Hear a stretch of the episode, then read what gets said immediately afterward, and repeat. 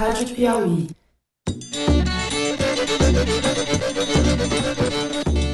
Olá, bem-vindos ao nosso décimo Foro de Teresina. No dia 20, sexta-feira, começa e o PDT é o primeiro a fazer convenção no país. Que, como você sabe, vai indicar o nome de Ciro Gomes. Eu sou Fernando de Barros e Silva, diretor de redação da revista Piauí, e nessa edição eu vou conversar com o editor do site José Roberto de Toledo. Fala, Toledo. Opa! E com a cientista política Ana Carolina Evangelista que também é colunista do site da revista Escreve sobre Política. Oi, Carol, seja bem-vinda. Oi, pessoal. Eu continuo estando na política. Eu não sou um político, mas uh, sou um administrador. E é exatamente isso que eu pretendo fazer no governo do Estado. A Malu Gaspar, que participa sempre do programa, não pode estar presente porque está num compromisso de trabalho fora do Rio. Na semana que vem, ela volta para o Foro de Teresina. Você já sabe, toda quinta-feira às 5 da tarde, a gente tem esse papo no site da Piauí, nos podcasts da Apple, no Stitcher, no SoundCloud e no Spotify. A greve de caminhoneiros interrompe qualquer tipo de sinal de recuperação que poderia estar acontecendo. O Foro de Teresina é dividido em três blocos e nós vamos começar essa edição do programa falando do início oficial da campanha das convenções partidárias que se iniciam nesta sexta-feira, dia 20 de julho. No segundo bloco, nós vamos falar sobre as eleições estaduais e o esvaziamento da pauta da renovação política. Tudo indica que não haverá renovação nos estados. No terceiro e último bloco, nós faremos um balanço dos impactos econômicos da greve dos caminhoneiros ocorrida em maio deste ano.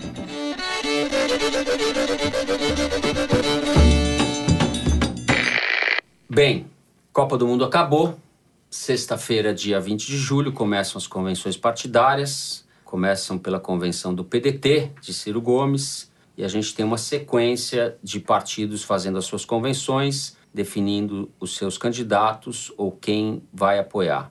Toledo, o que me chama atenção para a gente começar a conversa é que as coisas estão muito indefinidas. Se a gente comparar, por exemplo, com 2014, em junho, quando foram as convenções, o quadro já estava mais ou menos definido. As alianças partidárias já estavam definidas, as candidaturas já estavam postas. A gente sabe muito pouco de como vai se organizar o jogo por enquanto. A única certeza dessa eleição é a incerteza, não tem dúvida quanto a isso. A gente já falava desde o final do ano passado e não mudou absolutamente nada esse ano. Por vários motivos, mas sem querer fazer uma retrospectiva histórica, tentando jogar para frente, para dar um exemplo do que isso significa, nós vamos ter agora a primeira convenção do PDT, do Ciro Gomes, e ele não vai saber quem vai ser seu vice, porque ele não conseguiu certo. fechar ainda o acordo com o PSB, está negociando com o Centrão. Agora o Valdemar Costa Neto, que passou a ser a figura mais importante da história política do Brasil na última semana, que está com a faca e o queijo na mão, negocia inclusive com ele a possibilidade de endossar o Josué Gomes como vice do Ciro. Josué Gomes, é bom lembrar para o ouvinte, filho do José Alencar, que foi vice do Lula empresário de Minas Gerais, setor têxtil. É, o Josué ele tem a vantagem de ser um empresário, como tem essa história da novidade, de você mostrar uma cara menos radical, no caso do Ciro e até do Bolsonaro, que era um dos outros que estava disputando o apoio do PR, ele carrega consigo essa bagagem, além de já ter um histórico na família de não ser um vice-traidor, que é sempre um problema no Brasil, né? O pai, pelo menos, foi fiel ao Lula até morrer. Bom, o Bolsonaro, que é o líder das pesquisas quando o Lula uhum. não está no cenário, ele vai para a convenção agora, nesse final de semana, sem vice e sem nenhuma coligação. Até o general Heleno recusou ser vice do nosso candidato Jair Bolsonaro, porque o fantástico e incrível PRP o partido do general Heleno está afiliado, não quis se coligar na majoritária, porque isso não dá nenhuma vantagem para o partido na hora do tempo de televisão para fazer bancada. Então, basicamente, a gente está num cenário em que nem ninguém sabe quem é de quem. Bom, para tudo, nós estamos de volta ao estúdio da Rádio Batuta nessa quinta-feira, porque o Centrão se reuniu ontem à noite e hoje de manhã soltou uma nota conjunta, o Centrão composto pelo Democratas, do Rodrigo Maia, pelo Solidariedade, do Paulinho, pelo PP, do Ciro Nogueira e sua turma da pesada, e pelo PR, de Valdemar Costa Neto e Josué Gomes, resolveram lançar o Josué Gomes como candidato a vice. É o candidato do bloco. O bloco soltou uma nota agora pela manhã dizendo que o momento é de ponderar em conjunto o melhor caminho para o futuro do Brasil, após realizar consultas internas nos próximos dias, com o propósito de anunciar publicamente uma decisão comum na semana que vem. Ou seja, esse bloco que se fortaleceu na calada dessa noite, na madrugada, é a noiva do momento. Vou parodiar o artigo que o Toledo publicou hoje no site da Piauí. O pai da noiva é o Valdemar, dono do PR, e a noiva é o Josué Gomes. Na minha coluna de hoje eu errei, né? Porque disse que o nome da noiva é Valdemar, mas o nome da noiva, como disse o Fernando agora, é Josué. O pai da noiva é Valdemar. E os tios são esses daí que a gente enumerou, mas porque todo mundo queria o Josué de vice, né? O Lula, o Ciro, agora o Alckmin e o Bolsonaro até. Bom, eu não faço mais aposta nenhuma, né? Porque não durou nem seis horas as minhas apostas de quarta-feira, bastou um jantar ali para o cenário inteiro mudar. Mas é, é, o tom dessa eleição. O grau de incerteza ele aumenta em vez de diminuir à medida que o tempo passa. Me parece que a possibilidade de eles agirem unidos aumentou, pelo menos é o que eles estão declarando publicamente. Mas essa declaração também embute uma preocupação interna em manter os 164 deputados do bloco unidos. São a gente 164. Sabe que é. equivale a mais ou menos 40% do tempo de televisão. É quase que um monopólio, né? Para onde eles forem vai pender totalmente o tabuleiro, pelo menos na televisão, né? Agora, isso daí, essa decisão que eles tomaram de cúpula, falta combinar com os russos, né? Falta combinar com as bases. Exatamente, porque eles nunca tiveram esse grau, nesse nível de protagonismo. Nesse ano a gente sabia que tem outros elementos incidindo. De novo, a força da máquina e do peso partidário volta para essa discussão. E aí o Centrão, como o Marcos Nobre escreveu, a gente tinha dois polos, PT e PSDB, nas outras eleições direcionando em alguma medida. Que organizavam, de certa maneira, o jogo. É, é legal você ter mencionado o artigo do Marcos Nobre, eu ia falar também dele. Publicou no site da Piauí, a gente está publicando colunas políticas sobre eleição. E ele justamente chama o Centrão Propõe. Que ele diz é que o Centrão está ocupando um espaço de organizador da campanha, se antecipando a um movimento que, em outras ocasiões, coube ao PT ou ao PSDB antes na era do Fernando Henrique. Roberto Kassab deve anunciar oficialmente na Convenção Nacional apoio ao Geraldo Alckmin dado esse histórico das máquinas partidárias e de como partidos núcleos desse centrão ou que orbitam esse centrão se movimentam, eu não menosprezaria essa notícia de para onde está apontando Gilberto Kassab certo. e sua turma. O centrão se juntou e justamente tem força maior porque as candidaturas são viáveis, mas elas não decolaram, tanto a do Ciro e menos ainda a do Alckmin. Então o Centrão está com um poder de chantagem grande. E o Valdemar, que vocês citaram, Valdemar Costa Neto, que é o dono do PR, como gosta de dizer o Toledo, com razão. É mérito, né? Ele é o galo mutuca do Roberto Jefferson, do remoto mensalão. O Valdemar Costa Neto é aquele que suava na plateia quando o Roberto Jefferson o acusava, chamava ele de galo mutuca, aquele que não é bom de briga, que refuga na briga. É um sobrevivente, não só um sobrevivente, como é um dos, é um dos pilantras né? mais bem-sucedidos da política brasileira. O Valdemar Costa Neto, que já é a segunda geração fazendo bem para a política nacional. A primeira geração era malufista, a segunda é multipartidária. O fato é que o PR se tornou a figura mais importante nesse momento da eleição porque ele tem 45 segundos de tempo de televisão fora do Centrão e dos principais partidos e o MDB, que ainda insiste na candidatura do Meirelles é o partido que tem mais a dar. O MDB tem mais tempo de TV do que intenção de voto. É 1 minuto e 26. O Meirelles não chega nem a 1%. É a coisa mais linda. O Centrão sempre foi um bloco, mesmo no Congresso, onde ele se formou e se originou, um bloco de acomodação né, que fazia o papel de contrapeso para dar vitória a um determinado lado. Ele nunca foi proponente de nada. E continua nesse papel. Ele não, hum. não me parece estar tá propondo absolutamente nada. Ele só está querendo ganhar mais, que é o que ele sempre quis. Então eu não vejo muita diferença. E acho que ele está num momento de fragilidade mesmo. Acho que hoje a figura mais importante não é o Centrão, é o Rodemário. Então, como eu sou pago para discordar, eu já ganhei meu salário hoje.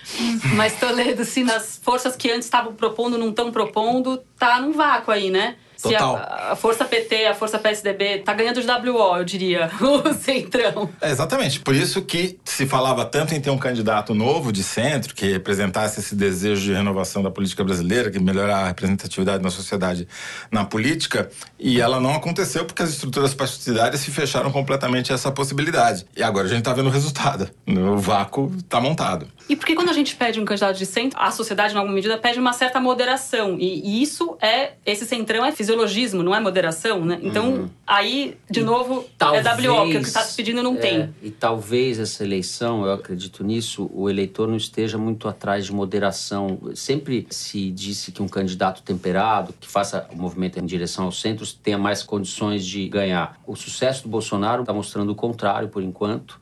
E o Ciro também é um candidato pouco temperado. Do Ao ponto- contrário, ele ponto de está vista- dando cada vez mais mostras de destempero numa frequência tão grande que me parece até uma estratégia. Porque na terça-feira xingou a mãe de um procurador. Agora, um promotor aqui de São Paulo resolveu me processar por injúria racial. E pronto, um filho da p desse faz isso e pronto. Ele que cuide de gastar os restinhos das atribuições dele, porque se eu for presidente, essa mamata vai acabar. Por temperamento é fácil para ele fazer isso, porque ele é assim, ele tinha que se segurar para não ser assim, mas tenho quase certeza que eles estão fazendo isso, instruídos por campanhas qualitativas que mostram que o eleitor está valorizando isso nesse momento.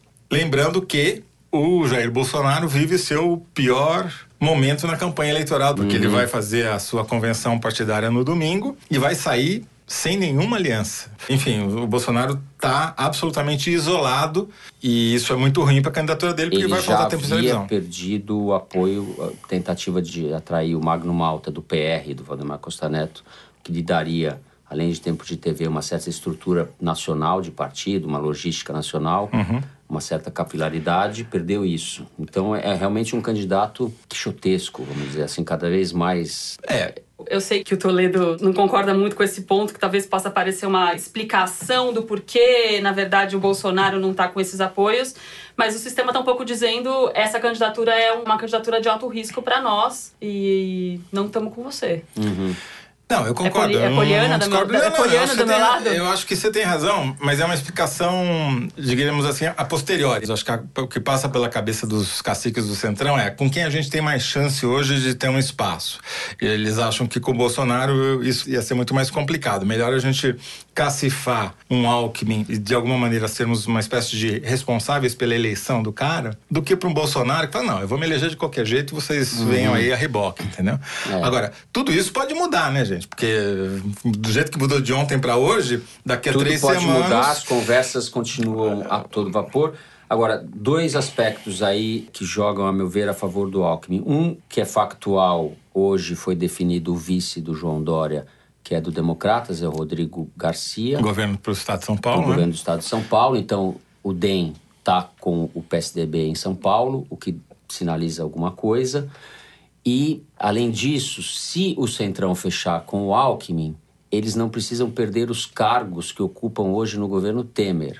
Isso, para essa turma, conta alguma coisa, né? Porque é, o Temer já teria sinalizado que se o apoio for ao Ciro, que não cansa de chamar quem está no comando do país hoje de cleptocracia, essas pessoas perderiam ou estariam ameaçadas nos seus cargos. Então, essas duas coisas contam a favor do Alckmin, além de uma certa afinidade ideológica. Eu tenho a impressão de que o Alckmin acredita que esse centrão, por afinidade ideológica, se não for muito ingênuo falar, falar disso na política brasileira, que o centrão vai acabar vindo com ele. E talvez por isso ele esteja colocando alguma dificuldade na negociação para não lotear o governo de maneira tão precipitada. Que essa é a diferença, né? É o que o Centrão já está tentando fazer dessa vez antes Sim, que ele de diz é que fechada do os- que é aconteceu nas outras. Então, hoje, dia 19 de julho, o cenário é esse. Amanhã, dia 20, já não tenho tanta certeza e daqui a uma semana, muito menos ainda. Por quê? Se o Alckmin recebe esse batalhão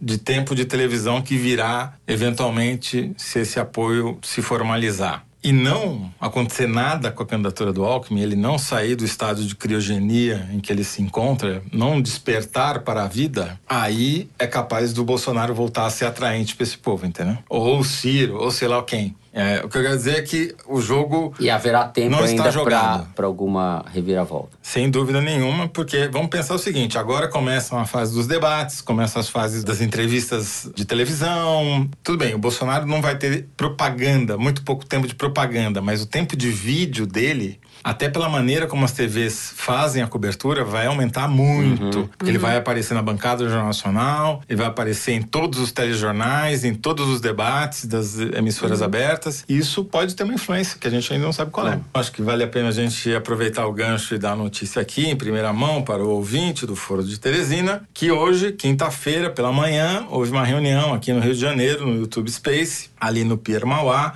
com os representantes de cinco partidos para assinarmos um termo para realizar um debate presidencial no dia 18 de setembro, também no YouTube Space, que vai ser promovido pelo Poder 360 e pela revista Piauí. Poder 360, que é o site dirigido pelo Fernando Rodrigues. Exatamente. E, e a revista Piauí, Piauí somos nós. É, estavam presentes um representante do PSL, que é o partido do Bolsonaro, estavam representantes do PSDB, do PDT, que é do Ciro, PSDB do Alckmin, da Rede, da Marina e do PT, que ainda não sabe quem é o seu candidato, mas hoje, pelas pesquisas, o Lula, teoricamente, ele é o candidato. Os cinco primeiros são esses daí. Então, é um debate inédito na história do Brasil, porque, como não será transmitido pela televisão, ele não precisa seguir a determinação da lei eleitoral para as empresas que têm concessões públicas, que é o caso das rádios e das televisões. Então a gente pode convidar quem a gente quiser. E a gente combinou com eles de convidar os cinco candidatos que estiverem mais é, bem colocados. Um benefício da qualidade do debate para que haja um mínimo de discussão e provavelmente um desses cinco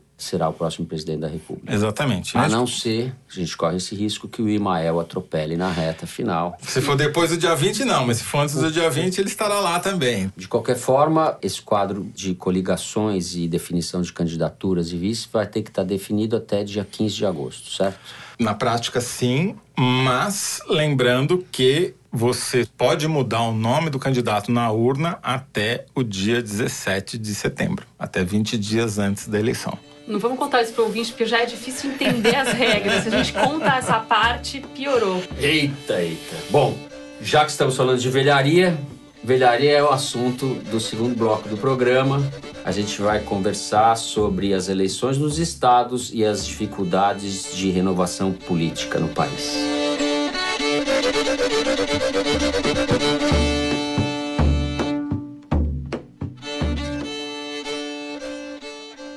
Nas eleições deste ano, o país vai eleger 1.654 representantes. Um presidente da República, 27 governadores, 54 senadores, que são dois terços do Senado, os 513 deputados federais e 1.059 deputados. Há uma demanda muito grande na sociedade, ou em setores expressivos da sociedade, por renovação. Mas aparentemente, e as pesquisas estão indicando isso, haverá pouca renovação política. Carol, o que, que você está pensando a respeito disso? Primeiro é que a gente não está nem dando chance para renovação, né? Se a gente fala em eleições e sistema político, a gente também precisa olhar as regras do jogo, como o sistema está organizado para que o eleitor possa escolher se ele quer renovar ou se ele não quer renovar.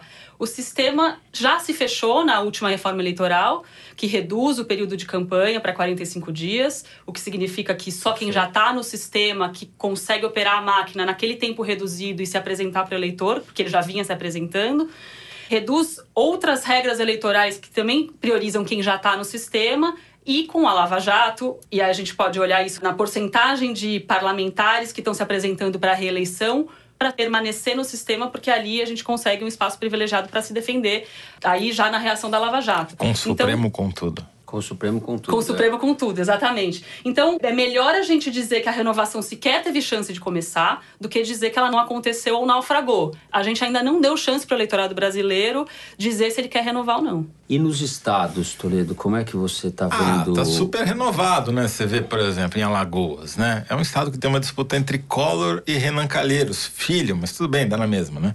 Mas é... Renan Calheiros, filho para governo do estado Foi, e o Renan eu, Pai, eu, senador? Para senador, exato, é porque é uma capitania hereditária. O Collor não se sabe ainda exatamente a que vai ser candidato, mas cogita-se que ele volte a disputar o governo do estado de Alagoas. Vamos lembrar que ele era governador de Alagoas, ele era o caçador dos marajás de Alagoas, quando foi eleito presidente da República. Eu coloquei a minha pré-candidatura com o desejo de poder participar de um processo eleitoral no momento em que o país atravessa uma crise grande em que a experiência que eu adquiri pode fazer a diferença. O que eu espero é que, na medida em que as pessoas venham a tomar conhecimento da minha pré-candidatura, venham a, de alguma forma, lembrar daquilo que foi realizado pelo meu governo. Enfim, estamos voltando a 30 anos, né? 1986, quando ele foi eleito governador. É, se a gente for fizer uma rodada pelos estados, não tem um, absolutamente nenhum nome novo surgindo em lugar nenhum. E os que estão surgindo são os ex-presidentes de Assembleia Legislativa que assumiram interinamente o governo porque o governador foi cassado e eles se tornaram os donos da máquina local e com isso estão conseguindo se alavancar para se reeleger. Então não dá para chamar de o Márcio França em São Paulo, por exemplo, de renovação, né? É um dos candidatos que está nessa situação. É um vice-governador que assumiu e está tentando se perpetuar no cargo, disputando contra a ex-renovação João Dória. Então, o que São Paulo tem aquela piada que eu não sei se você conhece, o que há em comum entre um jornalista carioca e um jornalista paulista? O que há em comum? Não faço ideia. Ambos, Não faço a menor ideia. ambos adoram falar mal de São Paulo. Então vamos falar mal de São Paulo um pouco. A renovação, no caso, seria o João Dória. É uma ex-renovação. Nós estamos numa enrascada, né? É, o problema do João Dória é que ele era prefeito até abril, né? Renunciou com um ano e três meses no cargo e hoje a rejeição dele na cidade de São Paulo chega a dois terços do eleitorado, segundo o Ibope. Então, Ele tem uma rejeição altíssima, mas ele tá com o PP em São Paulo, certo? e ele tá bem no interior. Eu conversei com três pessoas que acompanham campanha, veem o Dória como favorito para ganhar em São Paulo, apesar da rejeição. Ele vai ter que fazer uma campanha de diminuição de rejeição. Seria bom que ele não aparecesse na tela, mas ele vai ter um tempo grande na televisão. O Márcio França não é propriamente um candidato que mobiliza as massas, né? Ele cometeu um erro essa semana, o Márcio França, que era um erro absolutamente inexplicável. A semana passada, na verdade. Ele proibiu a caça do javaporco. Estamos aqui na sede do Palácio dos Bandeirantes, em São Paulo. Hoje sancionamos aqui a lei que proíbe a caça no estado de São Paulo. Polêmica. A gente tinha pressão dos dois lados, mas São Paulo tem que dar exemplo ao Brasil. Não cabe em São Paulo que as pessoas incentivem a violência contra animal eh, como forma de defesa ou como forma de lazer. Agora a lei vai ter regulamentação, claro, porque a gente não quer prejudicar eh, nenhum dos setores. A gente sabe que tem influências eh, na agricultura, na pecuária.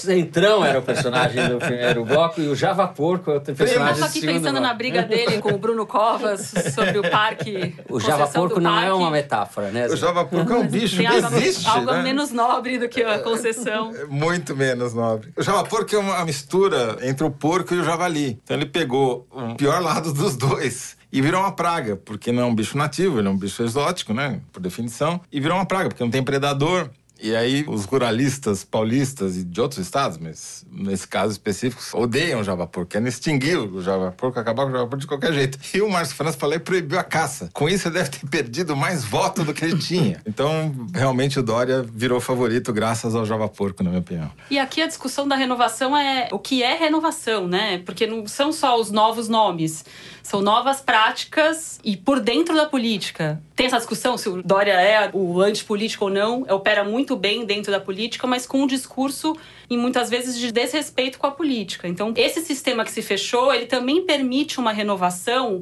de celebridades. Ele permite uma renovação, sim, no sentido de novos nomes, mas novos nomes que ganham visibilidade por outra forma. E que De práticas muito campanhas. velhas, muito. Com práticas velhas e Que enfim, financiam muito suas pouco próprias democrático. que campanhas. financiam suas próprias campanhas porque não tem teto para financiamento de pessoa física e assim vai. E você, Carol, que participa bastante dos movimentos sociais em São Paulo, etc., tem um aspecto também que a característica dos movimentos de 13, uma delas é de não se institucionalizar, né? não querer ir para a representação política. São movimentos, em geral, horizontais, que rejeitam a hierarquia e que não dão esse passo na direção da política institucional. Isso também é uma opção, é uma opção política, mas tem um custo isso. Você não entra na política institucional. Então, eu acho que não é esse o motivo principal da ausência de renovação, mas isso é um elemento a ser considerado. É, e esse cenário vem mudando um pouco, ainda marginalmente, né? Como aqui na produção apontou esse levantamento da Folha de São Paulo, que os tais grupos pró-renovação devem lançar em torno de 500 candidatos nas eleições esse ano, basicamente para as assembleias legislativas e para a Câmara Federal.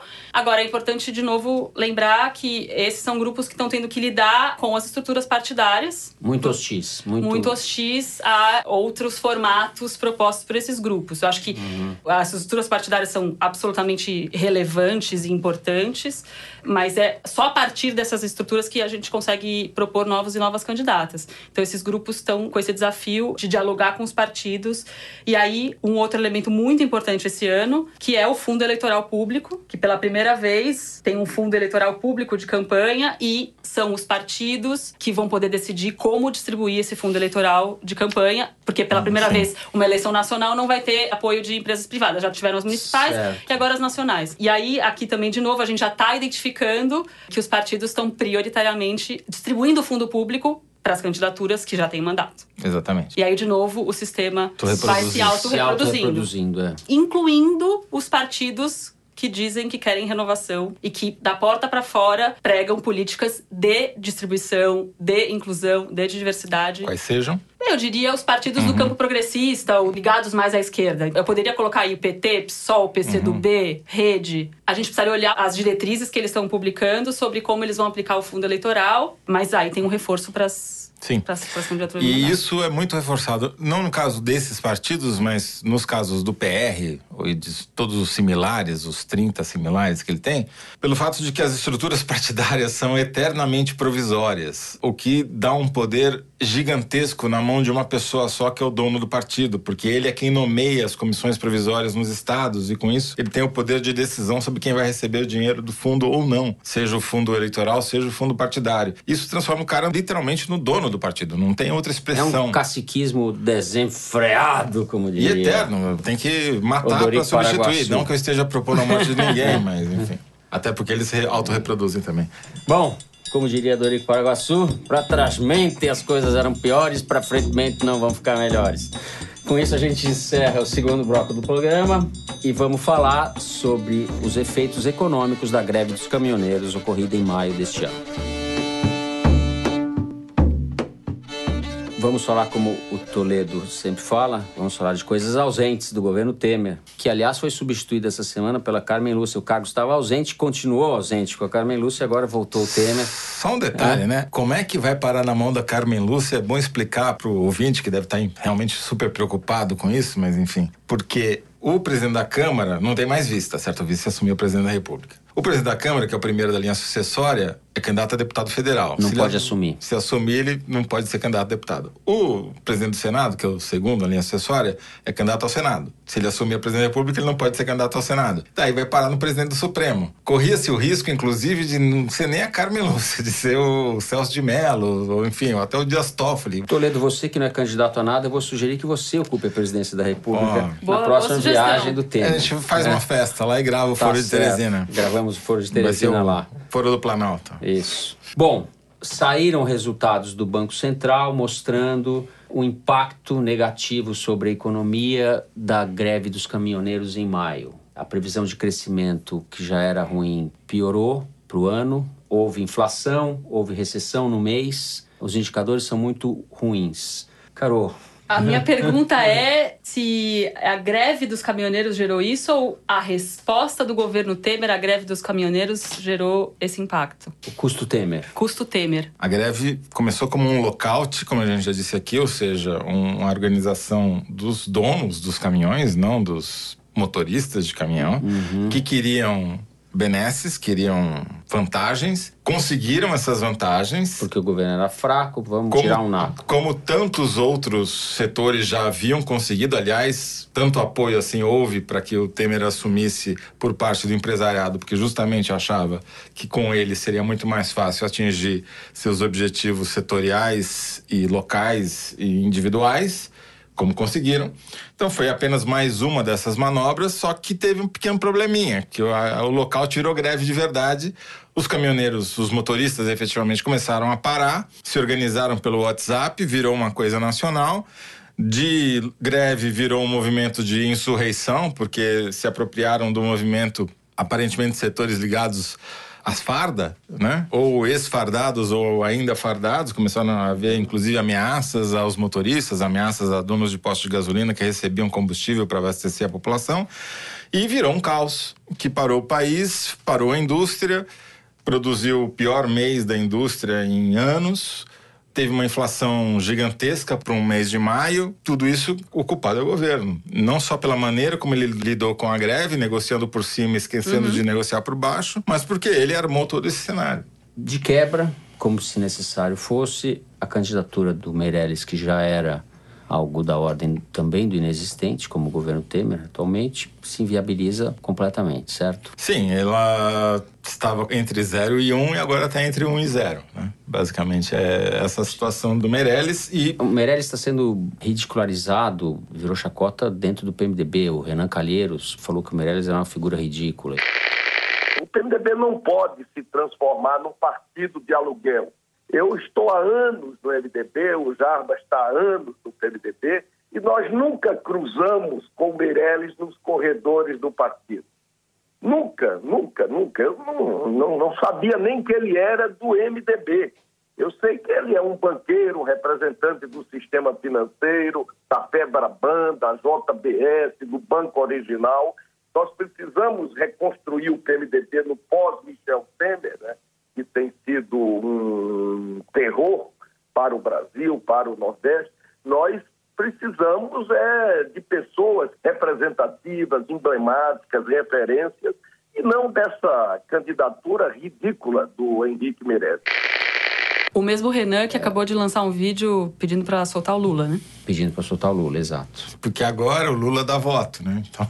Exato. Só para lembrar, porque é bom lembrar, Renan está lá e está cá. Sim. Renan o... está lá e está cá e Lula também está lá e está cá. A gente Meirelles... sempre alivia pro lado do Lula, mas eita bicho que gosta de fazer uma composição para todo lado.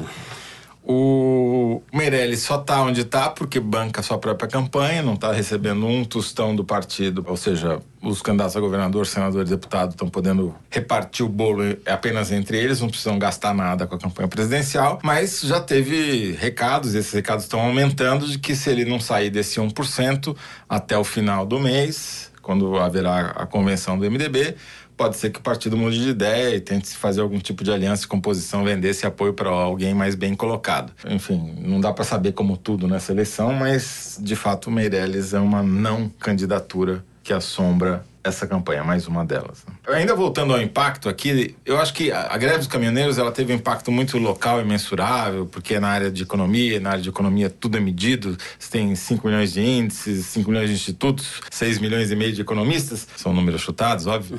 Mas, sempre bom a gente lembrar a outra conta que o governo Temer está deixando, que foi a volta, por exemplo, do aumento da mortalidade infantil, algo que não acontecia desde o governo Collor. Então, mais um aspecto em que o Temer relembra esse ex-presidente de saudosa memória. É isso. Bem lembrado. Bom, chegou a hora do nosso querido momento Kinder Ovo, que não tem o patrocínio da Kinder Ovo. Eu devo registrar isso desolado, mas é a pura verdade. Você sabe o que é o Kinder Ovo, Carol? Sei o que é o Kinder Ovo. Então, Na vida real ou no mundo do. No mundo do, do, do forno de Teresina. É aquele momento em toda semana a produção recorta um clipe sonoro e toca aqui pra gente comentar. Felipe, manda bala. Eu sou a favor do voto impresso. Eu preferiria que voltasse para a cédula. Não existe sistema absolutamente seguro. Todo mundo que trabalha com informática sabe disso. Eles são mais ou menos seguros, mas absolutamente seguro não existe. Ter a impressão seria uma garantia de que em qualquer contestação haveria uma recontagem. Agora, pode ser uma ignorância da minha parte, entendeu? Eu tô assim, pelo meu sentimento. Eu conheço pessoas que eu confio, que já foram juízes eleitorais, que, que eu vi, li entrevistas dizendo não, é absolutamente seguro. Então, assim, como eu sou cismada com essa coisa de internet, entendeu? Eu acho que sempre vão colocar lá, pode impor um vírus. Mesmo essa coisa da informatização dos processos na justiça, eu sou cismada. Quem é? É a que quer ser vice do Bolsonaro na chapa presidencial. Janaína Pascoal. Janaína Pascoal. Ah, Janaína! É um gênio, né? É um. É realmente. É, eu, olha só, a produção confirma. Eu não descobri, eu não percebi. É a Janaína Pascoal que foi advogada do impeachment da Dilma, entrevista ao canal RDTV do jornal Repórter Diário do ABC de São Paulo. E eu fiz questão de relembrar, não o nome dela, mas o que ela gostaria de ser, justamente porque essa é uma pauta do Bolsonaro, de questionar a urna eletrônica e questionar o formato do voto. É uma candidatura que já vem. E ela já está com a desculpa para derrota pronta, né? Quer dizer, se eu perdi foi porque teve fraude, porque os institutos de pesquisa são fraudulentos, é isso. A Janaína realmente, eu não sei como não ganhou o prêmio Nobel da estupidez até agora. Né? Não, o porque... fato é que não há a menor evidência empírica, o Toledo vai confirmar isso, de que o voto manual seja mais seguro que o voto eletrônico. Pelo contrário, é uma estupidez isso. É como pedir pra gente voltar a andar de charrete ou comer com a mão. Não, é o seguinte, há o voto em cédula que a Janaína tá advogando, era o jeito mais fácil de você fraudar a eleição. Sempre foi. Você tinha especialistas, N maneiras de fraudar o voto em papel e não tinha recontagem que desse conta de rever as fraudes. Isso não só no Brasil, né? Nas eleições americanas, cada episódio de eleição que ainda tem voto manual, a gente vê denúncias e escândalos. Então, não é uma questão de ser ludita, é uma questão de negar a realidade com má intenção, porque a candidatura do Bolsonaro vem falando contra o voto eletrônico contra a urna eletrônica desde antes para ter uma garantia. Em caso de derrota, tá explicado. Foi porque teve fraude, entendeu? O problema vai ser se eles ganharem, né? E daí como é que vai ficar esse discurso? A gente pergunta pra Janaína depois. É. Janaína, minha filha, vai ter que apertar botãozinho mesmo, não vai escrever nada. Aperta lá o número do Bolsonaro. Bom, o Foro de Teresina dessa semana fica por aqui e você já sabe que toda quinta-feira a gente tem essa conversa às 5 da tarde. Você pode ouvir o foro no site da Piauí ou então baixar no seu celular, no seu aplicativo de preferência. Podcasts da Apple, no Stitcher, SoundCloud, Spotify e ouvir no celular. Na semana passada, a gente perguntou para os nossos ouvintes onde eles ouvem o Foro de Teresina. E para nossa surpresa, chegaram muitas mensagens por e-mail, Twitter e pelo Facebook. Carol, começar por você, que agora não é mais ouvinte, agora é participante do programa como convidada, vai voltar mais vezes. Onde é que você ouve o Foro? Sou ouvinte desde o primeiro programa e ouço no metrô, me deslocando. Entre uma reunião e outra, e fico gesticulando e quando eu discordo de vocês e as pessoas acham que eu sou maluca. Isso é muito bom. Como nós. Olha, a gente recebeu várias mensagens. Mais de 60 respostas, o que é 10 vezes mais do que eu imaginava que era a nossa audiência.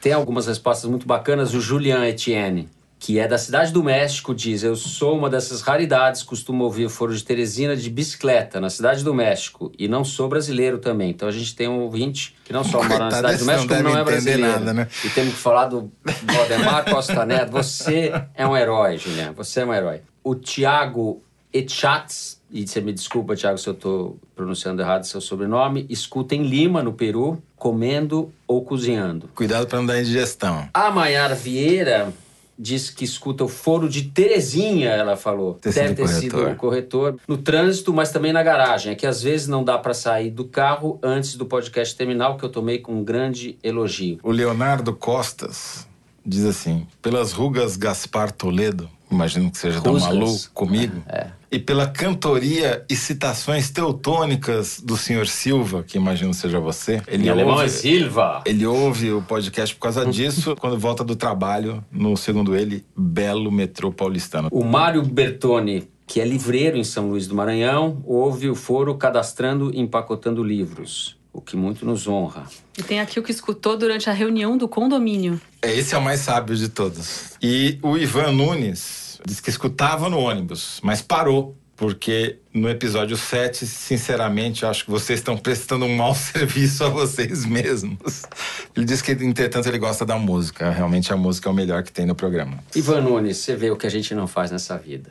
Agora, o que eu mais gostei foi um comentário que chegou pelo Twitter, cuja conta chama-se Júlio, não Junho que diz que ouve religiosamente o Foro de Teresina às quintas-feiras, ou seja, no dia que sai, depois do trabalho, no transporte público e não na ponte aérea, como eu tinha sugerido, tem uma certa ironia nesse comentário, no trajeto que ele faz entre a Universidade Federal de Santa Catarina e o Estreito, que é do outro lado, mas na ilha de Santa Catarina, no continente, porque o Foro de Teresina já virou uma medida de distância, porque um Foro de Teresina é a distância que vai da UFSC ao Estreito. Muito bem. E para completar, nós temos a Mônica Rodrigues, que ouve em Vancouver, no Canadá, até durante o banho. É um sucesso internacional isso. E na terra, no mar, na água, em todo quanto é lugar.